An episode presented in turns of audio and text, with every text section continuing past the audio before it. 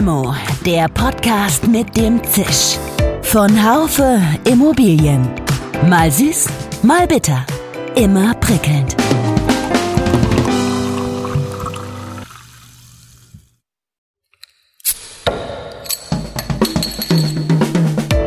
Limo, der Podcast mit dem Zisch. Von Haufe Immobilien. Mal süß, mal bitter. Immer prickelnd. Hallo, liebe Zuhörerinnen und Zuhörer, willkommen. Ich hoffe, Sie sind gut ins neue Jahr gestartet, vielleicht sogar mit einer Limo. Es geht heute um ein Thema, an das mal ganz große Erwartungen geknüpft waren. Es schien förmlich sinnbildlich zu sein für die Energiewende. Aber der Tiger ist zunächst als Bettvorleger gelandet. Es geht um Mieterstrom. Tolle Idee. Vermieter erzeugen Strom etwa mittels einer Photovoltaikanlage auf dem Dach ihres Wohngebäudes. Der Strom wird dann an Mieter geliefert und die profitieren davon auch noch. Aber es kam alles ganz anders. Statt der maximal bewilligten 1500 Megawatt Solarleistung wurden seit 2017 nur 28 Megawatt auf deutschen Geschossdächern erzeugt. Denn es gibt ein paar Probleme. Mit meinen beiden Gesprächspartnern will ich darüber zwar auch sprechen, aber vor allen Dingen geht es um das, was sie zusammen verwirklicht haben, um ein richtig gutes Projekt. Es sind Florian Henle, Gründer des Energieversorgers Polarstern. Wir haben keine Zeit für Spielchen. Wir müssen wirklich auf allen Ebenen, und Mieterstrom ist ein kleiner Teilbereich davon, auf allen Ebenen die Energiewende vorantreiben. Und Carsten Buschmann, Sprecher der Geschäftsführung bei der RVI GmbH einem großen Immobilienunternehmen in Saarbrücken. Die Installationskosten sind sehr hoch bei diesen Photovoltaikanlagen und sowas. Und ich verspreche mir einfach auch, wenn das attraktiv wird und wenn das mehr wird, wenn die Nachfrage nach diesen Systemen wächst und man das umsetzt auf den Projekten, dann werden auch die Komponenten dafür günstiger. Die Novelle des Erneuerbare Energiengesetzes EEG ist am 1. Januar dieses Jahres in Kraft getreten. Ob die den großen Durchbruch bringt, bleibt abzuwarten. Das Gespräch haben wir allerdings noch vor dem Inkrafttreten der Novelle geführt. Mein Name ist Dirk Labusch, ich bin Chefredakteur des Fachmagazins Immobilienwirtschaft. Diese Podcast-Folge wird Ihnen präsentiert vom Mieterstromdienstleister Polarstern und dem Immobilienunternehmen RVI. Ja, lieber Herr Henle, und lieber Herr Buschmann, ich grüße Sie ganz herzlich zu unserem heutigen Podcast. Guten Morgen, Herr Labusch. Hallo, Herr Laubusch, guten Morgen. Als ich mich mit dem Thema befasst habe, stieß ich erstmal auf das, was den Mieterstrom so schwierig macht. Das scheint typisch deutsch, die überbordende Bürokratie, die hohen Risiken für den Eigentümer etc. Vielleicht wird manche Bürokratiehürde durch das neue EEG in der Zukunft niedriger. Schauen wir jetzt aber mal zurück. Sie beide haben zusammen ein Projekt realisiert, das wirklich sehr spannend ist. Warum haben Sie das getan, Herr Buschmann, doch wohl nicht nur wegen des Images? Wir haben, meine ich, 2014 das Grundstück akquiriert über die Stadt und erst im Zuge dieser Akquise ähm, mitbekommen, dass da ein sehr umfangreicher städtebaulicher Vertrag und eben auch dieses Thema der CO2-Neutralität, jetzt wenn wir über dieses Projekt in Esslingen sprechen, ähm, hinten dran hängt. Und wir wären von alleine, von unserem Unternehmen und von unserer Ausrichtung von alleine gar nicht draufgekommen und so dezidiert Gedanken über dieses Thema der Nachhaltigkeit und der CO2-Neutralität gemacht, wenn uns diese, ähm, dieser städtebauliche Vertrag und der Kaufvertrag der Stadt Esslingen da nicht verpflichtet hätte, das Projekt an sich umzusetzen weil wir die Erfahrung nicht hatten, haben wir dann ähm, in, der, in der weiteren Entwicklung dieses, dieses Projektes äh, natürlich auch diesen Kaufvertrag und diesen städtebaulichen Vertrag äh, leben müssen und letztendlich auseinandergenommen, weil es äh, Tendenzen von einem Wunschkonzert hatte, was, was da so drin stand. Also die Stadt und, und die, die Gemeinde da umsetzen wollte, was damals unter dem Thema Nachhaltigkeit und ähm, hast du mal was gehört darüber, ähm, sollte alles auf dem, auf dem Quartier umgesetzt werden. Und ähm, das, war, das war schwierig in der, in, der, in der Umsetzung, das war schwierig im Wording. Ähm, aber wir natürlich auch, da wir diese Erfahrung nicht hatten, aber uns bewusst geworden ist, dass wir äh, unsere Projekte und unser Leben wahrscheinlich sehr viel stärker auf, auf Nachhaltigkeit und auf, auf Energieeffizienz umstellen müssen, haben wir gedacht, brauchen wir einen Partner dazu. Brauchen wir einen, der sich damit auskennt. Wie haben Sie dann den Herrn Händler und Polarstein gefunden? Wir sind über die Lande und haben uns ähm, potenzielle äh, Kontakte rausgesucht und haben letztendlich einen, einen äh, Beauty-Contest gemacht und bei der Gelegenheit einfach festgestellt, dass wir dass ähm, Polarstern und wir ähm, von unserer Grunddenke her zusammenpassen. Wir verstehen uns menschlich gut und vor allen Dingen, wir sind unkompliziert in der Umsetzung von Themen. Also wir sind nicht sehr formal, wir sind eher, sagen wir mal, die hemdsärmliche Thematik. Das kam uns sehr entgegen, wie Polarstern sich da dargestellt hatte. Wie, wie, wie gestaltet sich denn von Ihrer Sicht aus, Herr Henle, diese, diese Zusammenarbeit? De facto kann ich das so unterstreichen, äh, was der Carsten gerade gesagt hat. Äh, die Zusammenarbeit ist vor allem unkompliziert und mit von Vertrauen geprägt. Das sind nicht so, so Buzzwords, aber es ist tatsächlich so. Also die, die RVI hat uns äh, damals gefunden, Beauty Contest wunderbar. Das heißt, wir waren der oder die Schönste. das ist ja immer mal ganz nett sich so durchzusetzen. Aber nee, ähm, in den ersten, in den ersten Kontakten hieß, hey, pass mal auf, wir haben hier dieses Projekt. Und ähm, wir brauchen einen Partner, der hier ein, sauberes Mieterstrommodell umsetzt mit Strom, mit Wärme. Ähm, Elektromobilität kam tatsächlich erst später dazu. Und da haben wir gesagt, ja, ich glaube, das können wir. Und ähm, dann sind wir wirklich da recht pragmatisch hingegangen. Also wir kannten damals auch noch nicht die gesamte, die gesamte Tragweite des Projektes. Auch es war noch nicht gar nicht sicher, ob diese, die große Förderung, die es jetzt von äh, Projektträger Jülich dann gab, für dieses gesamte Wasserstoffquartier, man muss ja sagen, hier sind, wir reden hier über die neue Weststadt in Esslingen, ähm, wo etwa 500 äh, Wohnungen plus Gewerbeeinheiten gebaut werden, also plus minus, inklusive einem Elektrolyseur im Quartier. Als wir dann angefangen hatten, wir hatten erstmal über einen Block gesprochen, nicht wahr, Carsten? Genau. Und den Block Bela und ähm, haben uns da quasi an dem so ein bisschen beschnuppert und es hat nur ganz gut funktioniert, deswegen machen wir jetzt alles gemeinsam. Vielleicht könnten Sie jetzt nochmal, Herr Buschmann, fangen Sie gerne an, mal das, das Projekt äh, beschreiben oder die wesentlichen Punkte, dass man sagt, Sie haben ja beide Erfahrungen gemacht. Es, geht ja nicht nur darum, dass man die Anlage aufs Dach äh, montiert, sondern sie arbeiten eng zusammen. Und da mal zu sagen, was waren hier aus Ihrer Sicht, Herr Buschmann, später dann auch von Ihnen, Herr Händler, was waren so die, die wichtigsten Punkte, wo man zusammenarbeiten kann? Wo hat es gut geklappt? Wo gab es vielleicht auch ein paar Problemchen? Der Hin hat es eben schon ein bisschen angedeutet. Wir, wir bauen da etwa 500 Wohnungen, nur dieses Areal der neuen Weststadt. Und davon ist unser Projekt, der wohnungswirtschaftliche Teil, ist natürlich deutlich größer. Das ist eine Entwicklung eines ehemaligen Güterbahnhofsgeländes auf, dem, auf der Gemarkung der Stadt Esslingen, äh, die die Stadt freigegeben hat zur Entwicklung. Und da entsteht äh, auch noch mit dem Hengstenberg-Areal und mit ähm, der Fachhochschule ein sehr viel größerer Bereich, der natürlich auch unter dieses Thema der CO2-neutralen ähm, Weststadt fällt, fällt darunter. Wir haben da den wohnungswirtschaftlichen Teil erworben, also praktisch die Grundstücke dafür und eben damit auch, was ich vorhin schon gesagt habe, ähm, den städtebaulichen Vertrag und den, den, eben den, auch den Kaufvertrag und diese Auflagen daraus.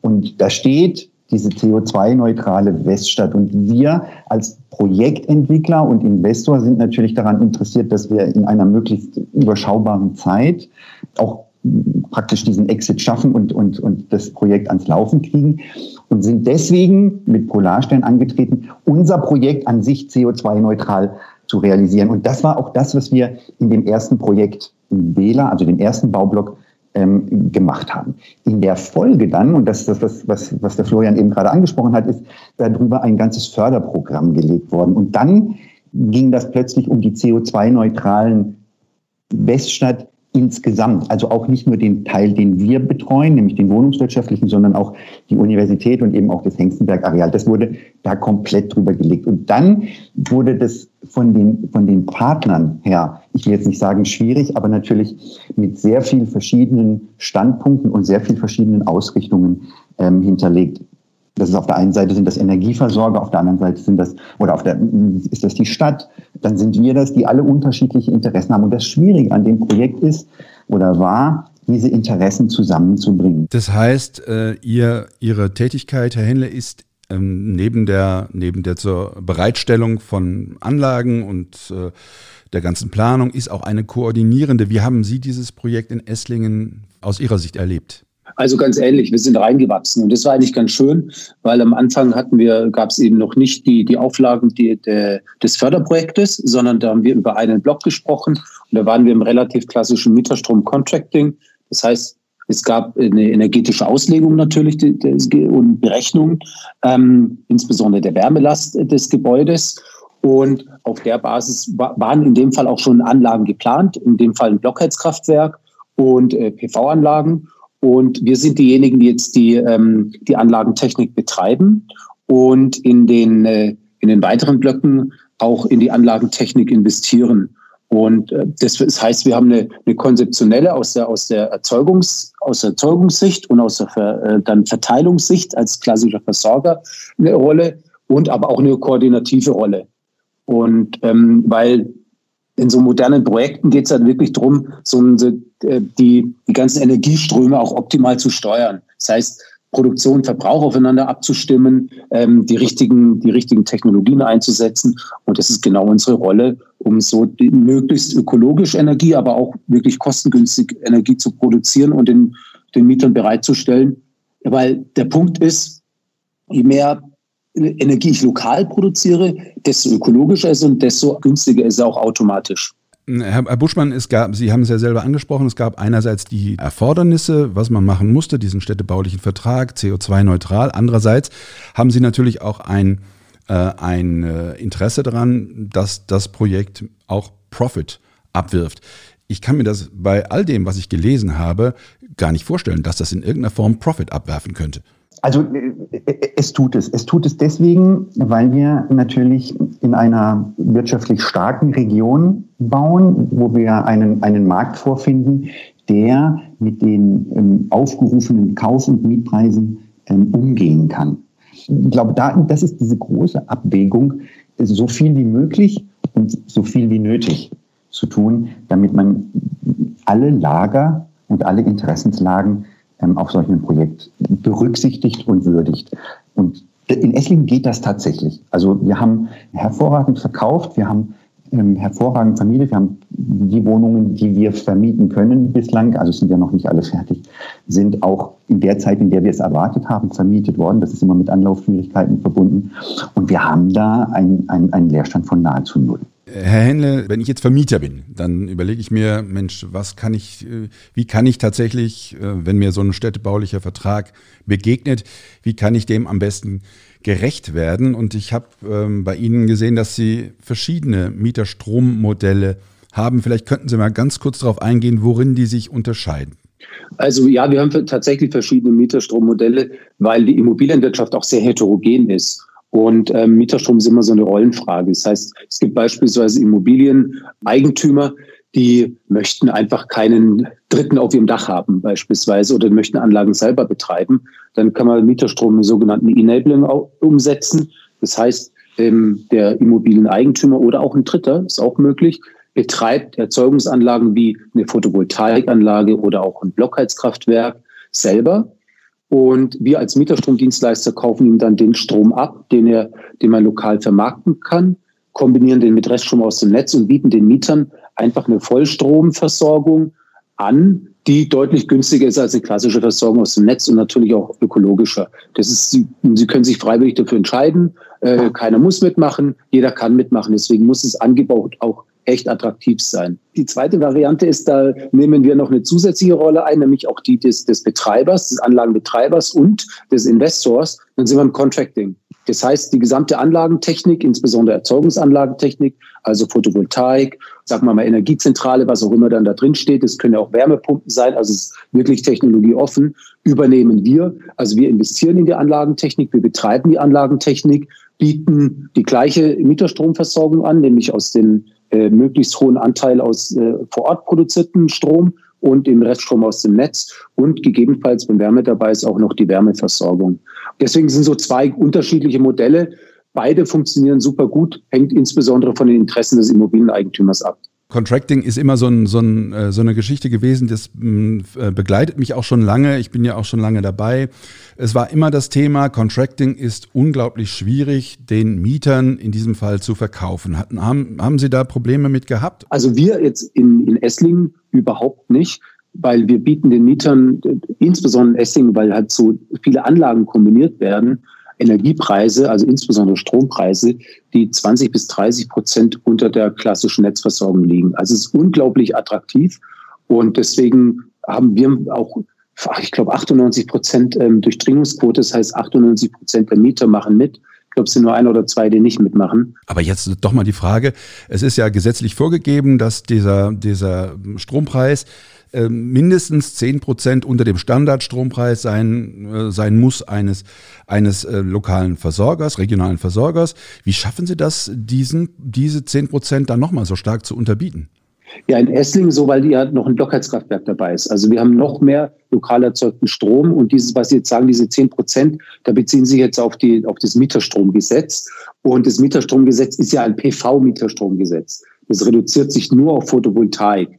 Aber Mieterstrom ist ja nicht auf Photovoltaik begrenzt. Und je kombinierter ich eine Mieterstromversorgung aufsetze, also je mehr Anlagen und je mehr Sektoren, also Elektrizität, Mobilität, Wärme, ich kombiniere, desto mehr Potenzial und äh, Einsparpotenzial habe ich auch. Und in Esslingen jetzt konkret ist es so, dass wir Blockheizkraftwerke haben oder PV-Anlagen und auch relativ relativ große Block oder ein relativ großes Blockheizkraftwerk und relativ große PV-Anlagen. Das heißt, ich, wir können wirklich viel Energie vor Ort erzeugen, so dass wir etwa 60 Prozent Direktverbrauch vor Ort haben. Und der Strom, der vor Ort produziert wird, der ist nicht mit Netzentgelten belastet, weil er ja direkt im Gebäude produziert und auch dort verbraucht wird. Und das macht es einfach deutlich günstiger. Herr Buschmann, wollen Sie da noch was ergänzen dazu? Ich wollte noch mal zu dem vorher genannten, weil Florian das so breit ähm, dargestellt hat mit den verschiedenen Modellen, die es gibt. Und dieses Contracting ist deswegen so interessant jetzt für uns als Investor, weil uns natürlich der Contractor in dem Fall, also wenn man das Vollcontracting nimmt, ähm, einen Teil der Baukosten abnimmt. Das ist so. Und was natürlich spannend ist für uns ist, wir nehmen uns einen Partner mit ins, letztendlich ins Risiko. Also wir, wir stellen nicht irgendwas hin, wo dann alle sagen, ah ja, jetzt ähm, mach du mal, wie du denkst, sondern wir jemanden haben wie jetzt Polarstern, die in der Entwicklung dieses Themas mit dabei sind und dann auch voll mit ins Risiko gehen. Das ist für uns einfach dieses Thema der Partnerschaft auch vor Ort, dass wir sagen, die Planungen und die Entwicklungen solcher Modelle laufen im allseitigen Interesse und jeder will natürlich, auch das tut Polarstern sicher, da Geld verdienen. Ähm, aber dieses Risiko, da reinzugehen, das finden wir so charmant und deswegen haben wir uns auch für dieses Contracting-Modell in Esslingen entschieden. Herr Händle, wann ist denn eine Immobilie für Mieterstrom geeignet oder gibt es Immobilien, die dafür nun partout nicht geeignet sind? Ja, der Teufel steckt wie immer im Detail. Man kann so ein paar, so ein paar, äh, sagen wir so ein paar Benchmarks oder Faustgrö Faustgrößen nennen. Ab 20 Einheiten ist eine Immobilie attraktiv und man sollte so, so etwa so 30 kW Peak, wenn wir jetzt nur von einer PV-Anlage, also Photovoltaikanlage sprechen, sollte man schon aufs Dach bekommen. Wenn das Dach natürlich total in die falsche Richtung ausgelegt ist oder so, sprich nach Norden, dann macht es auch relativ wenig Sinn. Also man sollte vernünftig äh, 30 kW mit einer vernünftigen Ausrichtung, entweder Ost-West- oder Südseite äh, installieren können und so etwa 20 äh, Parteien. Wir haben aber auch Mieterstromobjekte mit acht Parteien, wenn es dann KfW 40 Plus Bereich beispielsweise ist. Aber wenn man sagt, so der Sweet Spot fängt tatsächlich so ab den 20 Parteien an. Statt der maximal bewilligten 1500 Megawatt Solarleistung wurden seit 2017 nur 28 Megawatt auf deutschen Geschossdächern implantiert. Soweit meine Recherche. Herr Buschmann, können Sie sich vorstellen, woran das liegt? Ich lese immer über die überbordende Bürokratie und so. Wie ist da Ihre Erfahrung? Ich, ich denke, ich gebe ich geb Ihnen da völlig recht. Es wird wahrscheinlich in einem ersten Step daran liegen, dass man es deswegen lässt, weil einem der Aufwand für die Realisierung zu groß ist. Das ist ja auch das, was wir in den partnerschaftlichen äh, Arbeiten ähm, abdecken, ist, dass uns natürlich unser Partner, in dem Fall Polarstern, äh, da sehr viel abnimmt, was, was diese ganzen Formalien und Anträge und so weiter und, und ähm, dass, man, dass man das auf dem Projekt realisieren kann. Wir haben natürlich auch den Vorteil, dass wir ganz am Anfang mit diesem Thema konfrontiert wurden. Also nicht irgendwann im Laufe des Projektes, vielleicht schon im Laufe des Baus, dann sagen, ach guck mal, ach, lass uns mal Mieterstrom machen und lass uns mal ein bisschen was Photovoltaik aufs Dach machen. Wir haben Wettbewerbe gemacht für jedes einzelne dieser Bauprojekte, das sind insgesamt fünf äh, in Esslingen und der Entwurf des Wettbewerbes wurde schon darauf ausgelegt, dass es genügend Fläche gibt, die jetzt beispielsweise für Photovoltaik genutzt werden kann, dass sich die Gebäude nicht gegenseitig oder die unterschiedlichen Höhen der Gebäude nicht gegenseitig verschatten. Ähm, da wurde sehr früh die Grundlage dafür geschafft, dass es wirtschaftlich darstellbar ist. Und das ist äh, ja eben erst wirtschaftlich darstellbar, wenn es dann auch eine gewisse Fläche und eine gewisse Größe für die Umsetzung dieser Technik gibt. Und dieses Thema EEG-Abgabe, die Sie ja auch zahlen müssen, macht das äh, Ergebnis nicht so wirtschaftlich nicht darstellbar, dass Sie es dann nicht mehr verkaufen können. Nein, absolut nicht. Also das Thema EEG-Abgabe auf den lokalen Strom ist natürlich, es ist unfair, wenn man das so betrachtet, jetzt, wenn ich jetzt im Eigenheim bin und dort ist dann der, der Eigenverbrauch, man unterscheidet ja den Eigenverbrauch und den Direktverbrauch. So, und das heißt, im Mehrparteiengebäude, die Mieter oder ob es auch, wenn es Wohnungseigentümer sind, die, die direkt selber dort wohnen, die können den Strom nicht EEG befreit nutzen aus der Anlage, obwohl es eigentlich genau das gleiche Modell ist. Und das ist, das ist unfair. Also dieser Strom ist voll mit im Direktverbrauch, im Mieterstrom, in Mehrparteiengebäude. Der äh, Solarstrom, der ist mit 100 Prozent EEG-Umlage belegt, belastet rechnet sich aber trotzdem für die Mieter. Also ja, wir müssen den aufschlagen, aber die Stromgestehungskosten sind immer noch niedriger als der Bezug aus dem Netz. Aber es ist eine total, ist ja in unseren Augen auf jeden Fall unfair. Nach der Gesetzesnovelle hat sich das ja nun geändert. Für Privaterzeuger von Solarstrom wird der Eigenverbrauch bei Anlagen nun bis maximal 30 kW umlagefrei werden. Auch gibt es eine leichte Erhöhung des Mieterstromzuschlags.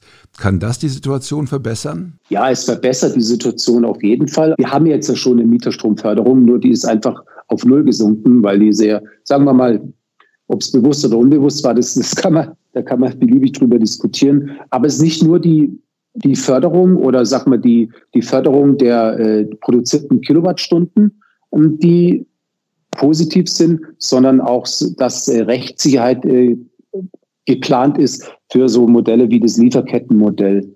Das ist ja genau die Thematik beim Mieterstrom. Ist eines die Wirtschaftlichkeit, dass die man es wirklich sehr sehr gut und effizient umsetzen muss, dass eine Wirtschaftlichkeit gegeben ist, aber das ist machbar. Und ich, das ist in meinen Augen nicht die größte Hürde, sondern die größte Hürde ist einfach die Unsicherheit in, in, in der Immobilienbranche oder in der Umsetzung, insbesondere was werde ich jetzt infiziere ich jetzt meine Gewerbe oder ähm, Wäre ich jetzt gewerbesteuerpflichtig als äh, beispielsweise als Vermieter, wenn ich Anlagen betreibe? Ja, werde ich. Also brauche ich einen Mieterstrompartner.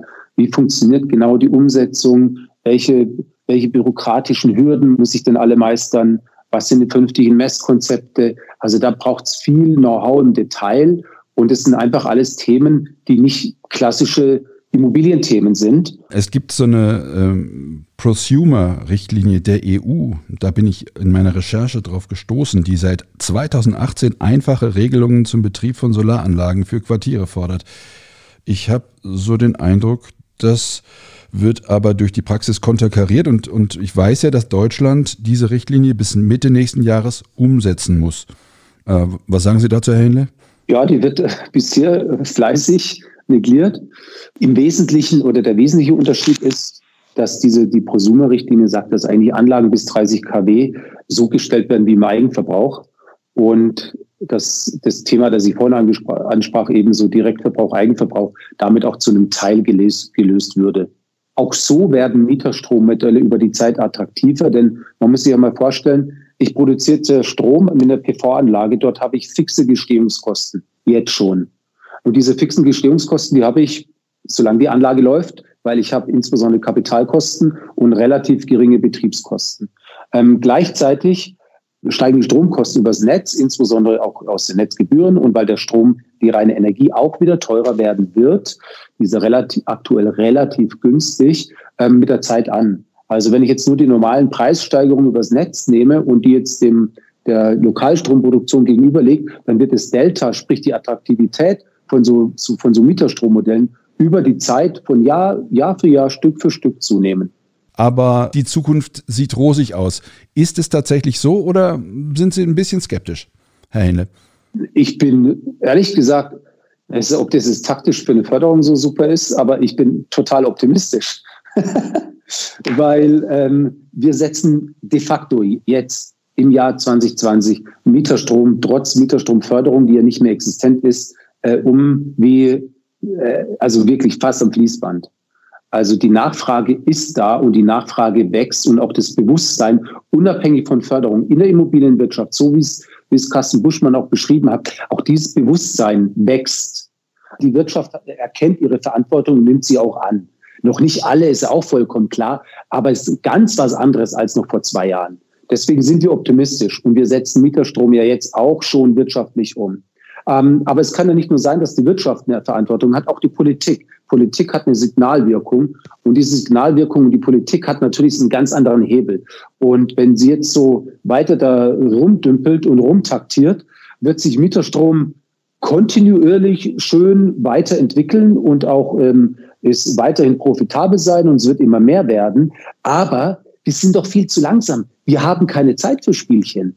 Wir müssen wirklich auf allen Ebenen, und Mieterstrom ist ein kleiner Teilbereich davon, auf allen Ebenen die Energiewende ähm, vorantreiben, um den Klimawandel zu bekämpfen. Also es ist auch, wir haben keine Zeit. Wir müssen alles, was wir tun, in die Waagschale werfen. Und deswegen ist es so wichtig, dass die Politik endlich auch in die Püschen kommt und ähm, dem noch einen zusätzlichen Booster gibt. Also wir beschleunigen schon, aber es fehlt der Turbo. Herr Buschmann, ich bin ja auch in der Branche unterwegs, sozusagen als Hubschrauber. Ich habe schon auch den Eindruck, wie, wie der Florian Händler auch, dass sich die Branche ein Stück weit ändert. Es gibt diese ESG-Kriterien, zum Teil von Gesetzgeber aus Brüssel, aber und auch aus Berlin aufgezwungen, dass man nachhaltiger wird. Aber ich habe schon auch den Eindruck, dass es da so einen Bewusstseinswandel in der Branche gibt. Können Sie das bestätigen? Das kann ich uneingeschränkt äh, bestätigen. Dass ähm, überall da, wo ich unterwegs bin mit den Leuten, mit denen ich spreche, sehr stark inzwischen auf diese grüne Karte setzen in allen Belangen, in ihrem Denken, in ihrem Umsetzen, in ihrem Planungen in ihrer Baumaterialität. Das geht ja bis dahin, dass uns ähm, Finanzierer, also große Kreditinstitute, inzwischen letztendlich vorschreiben, dass unsere Projekte grün sein müssen. Ansonsten kriegen wir gar keine Finanzierung mehr hin. Ähm, also allumfassend, dass das auf uns einplätschert oder einfällt, ist dieses, dieses Thema der Nachhaltigkeit, ist das Thema der, der Verträglichkeit, ist das Thema Umwelt. Ähm, es ist natürlich unheimlich schwierig und deswegen bin ich beim, beim Florian Hähnle, wir haben keine Zeit. Wir, wir machen uns Gedanken darüber, wie wir jetzt beispielsweise wirklich CO2-neutrale Gebäude im Betrieb realisieren können. Wir machen uns keine Gedanken, dass ja diese Gebäude schon mit einem riesigen Rucksack aus der Produktion beziehungsweise aus Abriss, also aus, der, aus dem Teil, bevor das Gebäude in die Nutzung geht, ähm, schon mit einem riesigen CO2-Rucksack durch die Gegend läuft. Und eigentlich müssten wir ja Gebäude produzieren, die so nachhaltig sind, dass sie, dass sie CO2 minus haben, damit wir diesen Rucksack, wenn überhaupt noch mal Gedanken daran bestehen kann, den vielleicht mal zumindest mal reduzieren, vielleicht sogar ganz abzubauen. Ja, meine Herren, ich sag an der Stelle ganz herzlichen Dank. Es war mir ein Fest, einfach mal auch zu sehen, wie ein, äh, ein Dienstleister und ein Kunde von einem Dienstleister an eine Herausforderung rangehen, dass hier geschaut wird, was kann ich verwirklichen, dass die, dass die Schwierigkeiten, die es tatsächlich gibt, auch überwunden werden. Und natürlich haben wir darüber gesprochen, wie groß und wo die Probleme alle noch liegen. Aber wenn Sie sagen, Herr Händle, ja, man kann mit, wenn man es richtig macht, da trotz allem auch als Energieversorger Geld verdienen. Wenn Sie dann sagen, Herr Buschmann, es ist letztendlich auch für uns in jeder Hinsicht von Nutzen, dann muss ich sagen, kann es tatsächlich nur noch besser werden. Und ich glaube, dass der Druck auf die Regierung tatsächlich auch so hoch werden wird, äh, dass es, äh, dass es besser wird. Vielen Dank für das Gespräch und ähm, alles Gute für Sie. Herr Labusch, vielen Dank. Herzlichen Dank, Herr Labusch. Schön, dass Sie dabei waren. Bis zur nächsten Folge von Limo, dem Podcast mit dem Zisch von Haufe Immobilien. Um keine Folge zu verpassen, abonnieren Sie doch einfach den Podcast in Ihrer Podcast-App. Schön, dass Sie dabei waren. Bis zur nächsten Folge von Limo, dem Podcast mit dem Zisch von Haufe Immobilien. Um keine Folge zu verpassen, abonnieren Sie doch einfach den Podcast in Ihrer Podcast-App.